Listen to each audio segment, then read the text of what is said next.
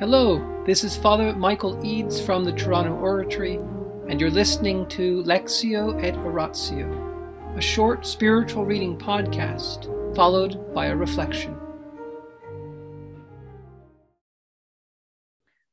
The Life of St. Philip Neri by Antonio Gallonio, Section 15, Chapter 175. Then happened something worthy of remembrance. Borromeo had hardly entered Philip's bedroom, carrying the sacred body of Christ in his hands, when, although Philip was unable to move at all, he began to cry out, his voice choked with tears, and astonished us all. See, he cried, see my love, my love, here he is, in whom is my delight he alone is my darling. Bring him to me. Bring me my love. Bring him to me at once.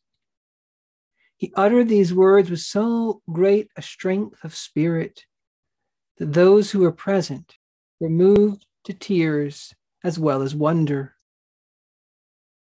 When Cardinal Federico said, Lord, I am not worthy, in the usual manner, Philip repeated the words very clearly, although he was still in floods of tears through his desire and longing for Christ. I have never been worthy, he said, that I should feed on thy body.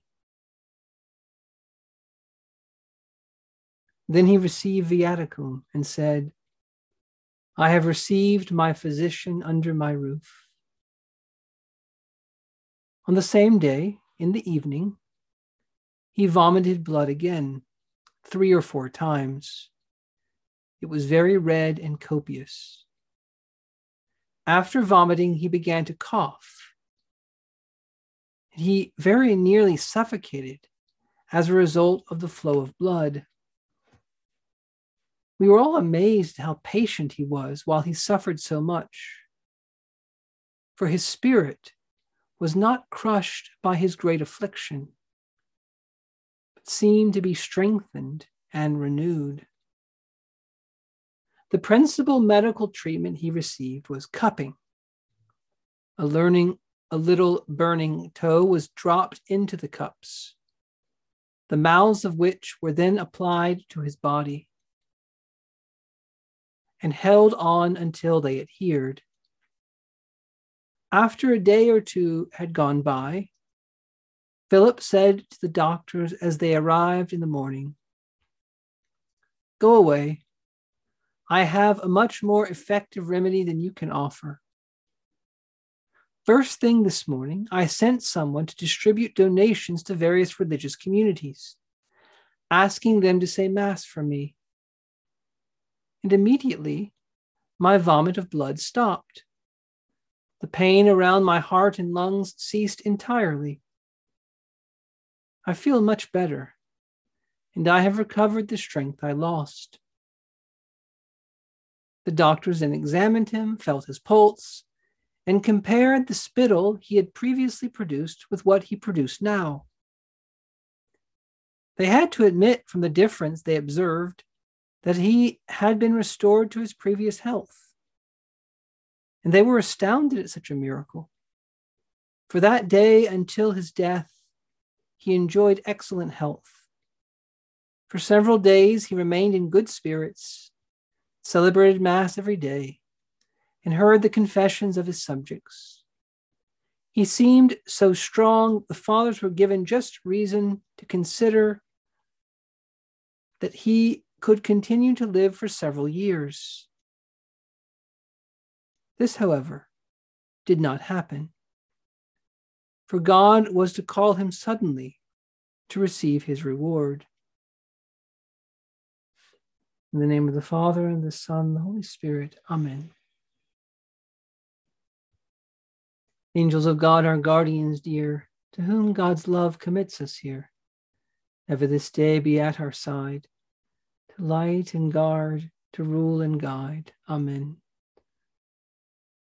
Most Sacred Heart of Jesus, Teacher of teachers, have mercy on us. St. Philip Neri, choicest of priests, vessel of the Holy Ghost, pray for us. In the name of the Father, and the Son, and the Holy Spirit. Amen.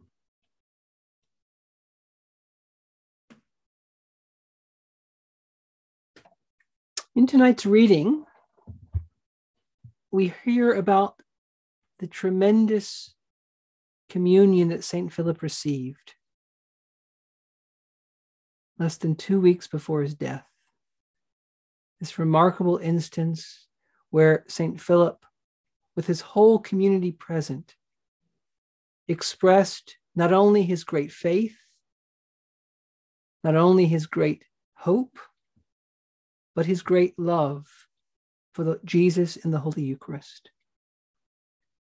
Notice what he calls him my physician under my roof. What had he received? He had received the Holy Eucharist, that is, the sacred body of Christ under the appearance of bread. And St. Philip, with every Catholic Christian, from the apostles until today, believed that what appears like bread is not bread, what tastes like bread is not bread, but the sacred body of Christ, made present by the words of consecration, the words that Jesus himself spoke This is my body. The power of those words, in which the power of the Holy Spirit is at work, transforms the bread into the body of Christ. It transforms, theologians say, the substance of the bread, the whole substance of the bread, into the substance of the body of Christ, leaving only the appearances, the accidents of bread. But the reality has been radically transformed, transubstantiated.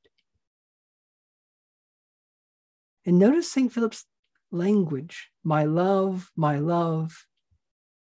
He alone is my darling. Bring me my love. Bring him to me at once. Bring him. The Holy Eucharist is Jesus Christ Himself, the physician, and not a dead physician, a living physician. And we have to always pray for greater faith in the Holy Eucharist. We have to pray that we will believe in Christ in the Eucharist the way the man in the gospel believed when he said to Jesus, I'm not worthy you should enter under my roof, but only say the word and my servant will be healed. He had prayed that our Lord would come down and heal his servant, as Jesus said out, he said, Lord, I am not worthy have you enter my physical roof, the roof of my house. And we take those words and we apply them to the moment when we're about to receive Holy Communion. I am not worthy. Philip said, I've never been worthy. But only say the word, and I shall be healed. We may not be worthy but we want to be healed of our spiritual infirmities. And what kind of spiritual infirmities do we have? Well, St. Philip's patience is mentioned tonight. St. Philip's patience. They were amazed at his patience. That is, his fortitude in the face of sadness and pain. Philip faced great pains, and instead of getting angry, he remained calm. But most of us are not able to remain calm. Most of us get angry when we shouldn't get angry. Most of us take personal offense at what people do to us when we shouldn't. Most of us forget God. We forget who allows everything to happen, and we focus on these secondary causes. That is, the human beings who are around us, and we allow them to disturb our peace because we take it personal. Now, they may mean it in a personal way, they may be out to hurt us. But the secret of patience is to keep our eyes on God. That's why St. Philip was actually strengthened by these pains. That's why he actually was renewed by these pains, these physical pains, these physical sadnesses. Why? Because he had his eyes on God, because he had his love on God, because he was focused on God. And so when he was focused on God, these difficulties were like resistance exercises or something in physical terms that make us stronger, that renew us, because they enable us to cling more closely to God. So let us go to the Holy Eucharist, asking for healing from the divine physician. St. Philip used to say, the way to approach communion is to present yourself before God as ready to commit any and every possible evil if he does not help you. He used to say that we should go to communion begging for the particular grace we need for healing in that day, the particular grace of a certain virtue, a certain way of following Jesus more closely that we especially need. We go to him for that. But what's the difference then between receiving communion and what this, the reading tonight also mentions St. Philip saying Mass? What's the difference between just being able to receive communion at a communion service or the communion being brought to a sick person like Philip received and going to Mass and receiving communion? Is it the same thing? Is it just as good just to receive communion but not to actually go to the celebration of Mass?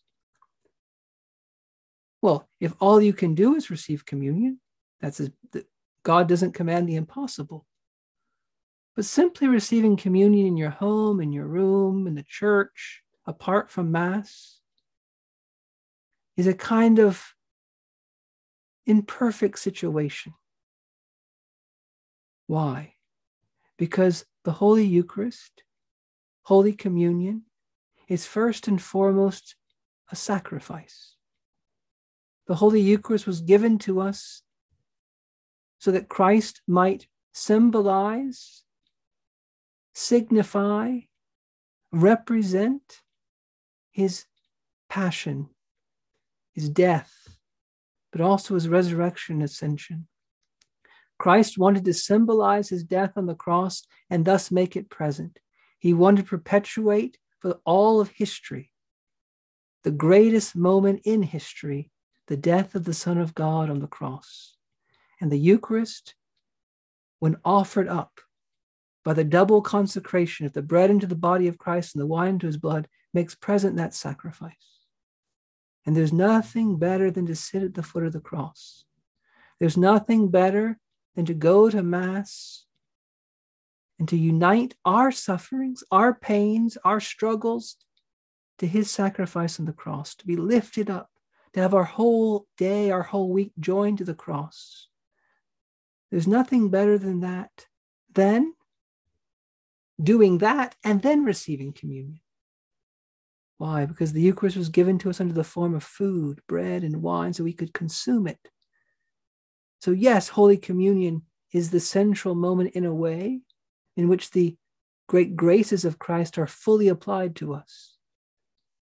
But we first go to offer ourselves with Him. We go to the Eucharist to offer Christ to the Father in the Holy Spirit to make present his death, his resurrection, ascension, and then to receive that physician, that living physician, the glorified Christ who can take away our sins that we would have committed today without him. So the perfect participation the Eucharist is to offer and then to receive, and then to go forth and to bring him to others. In the name of the Father, and the Son, and the Holy Spirit. Amen.